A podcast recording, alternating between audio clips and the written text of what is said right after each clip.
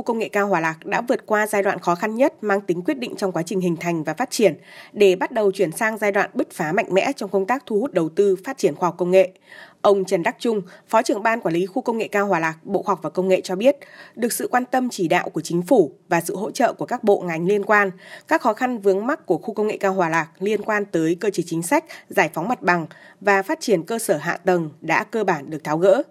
Đến hết tháng 11 năm 2022, tổng diện tích đã bồi thường giải phóng mặt bằng của khu công nghệ cao Hòa Lạc là 1.400 ha trên tổng số 1.586 ha toàn khu, chiếm tỷ lệ 88,4% tổng diện tích theo quy hoạch. Đáng chú ý, hạ tầng kỹ thuật của khu hiện tương đối hiện đại và đồng bộ. Điều này đã mở ra thời kỳ mới cho khu công nghệ cao Hòa Lạc để đón sóng đầu tư. Không vì mục tiêu thu hút nhanh để lấp đầy hay là không vì mục tiêu xây dựng các khu nhà ở thành cái đô thị mà mọi chặng đường, mọi giai đoạn phát triển thì phải đi từng bước. Ví dụ như là hoạt động nghiên cứu sản xuất đến đâu thì các dịch vụ và hậu cần sẽ theo đi theo đó để đảm bảo là trong quá trình ấy sự phát triển giữa các lĩnh vực ngành nghề trong khu kể cả lĩnh vực cốt lõi là khoa học công nghệ, cũng như lĩnh vực hỗ trợ hay là dịch vụ để nó song hành cùng với nhau. Kiên định mục tiêu thu hút đầu tư có chọn lọc không vì mục tiêu thu hút nhanh để lấp đầy. Tính đến nay, khu công nghệ cao Hòa Lạc đã thu hút được hơn 100 dự án đầu tư với tổng vốn đầu tư đăng ký khoảng 95.700 tỷ đồng trên tổng diện tích hơn 370 ha. Trong năm 2022, chỉ tính riêng tháng 11 vừa qua, khu công nghệ cao Hòa Lạc đã thu hút được 3 dự án đầu tư với tổng số vốn đăng ký đầu tư lên tới 1.100 tỷ đồng. Hiện nay, khu công nghệ cao Hòa Lạc đã từng bước xây dựng được hạ tầng khoa học công nghệ với hạt nhân là khu nghiên cứu và triển khai, trong đó hoạt động khoa học công nghệ ở khu có sự kết nối, liên kết giữa các doanh nghiệp, nhà đầu tư ngay trong khu công nghệ cao Hòa Lạc để hình thành chuỗi sản xuất sản phẩm công nghệ cao. Có sự kết nối giữa kết quả nghiên cứu và hoạt động sản xuất, chia sẻ phòng thí nghiệm, cơ sở vật chất giữa các đơn vị nghiên cứu và sản xuất ở trong và ngoài khu. Ông Nguyễn Văn Cường, công ty cổ phần DTNC Vina, một trong những đơn vị đang hoạt động tại khu công nghệ cao Hòa Lạc, chia sẻ. Bên em hoạt động thì cũng đều dựa trên cái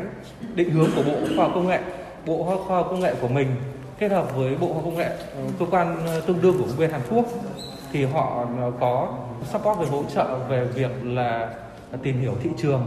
rồi tìm hiểu các khách hàng tiềm năng để bên em có kết hợp đi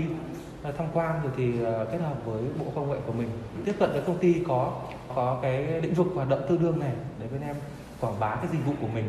Làm sao để ở thị trường Việt Nam mình, bên em có cung cấp cái dịch vụ ở Việt Nam và hướng tới thị trường nước ngoài, hỗ trợ các doanh nghiệp Việt Nam à, đạt cái tiêu chuẩn của sản phẩm để xuất khẩu sang thị trường nước ngoài. Và đơn vị em là đơn vị tiên phong trong cái lĩnh vực thử nghiệm và cấp chứng nhận. Bộ Khoa học và Công nghệ cũng cho biết với hoạt động đầu tư và triển khai dự án tại khu công nghệ cao Hòa Lạc, các nhà đầu tư đã nghiên cứu chuyển giao, làm chủ và phát triển các công nghệ cao thuộc 35 nhóm công nghệ cao thuộc danh mục công nghệ cao được ưu tiên đầu tư phát triển theo quyết định của Thủ tướng Chính phủ. Trong đó có những công nghệ mới, công nghệ chủ yếu của cuộc cách mạng công nghiệp lần thứ tư.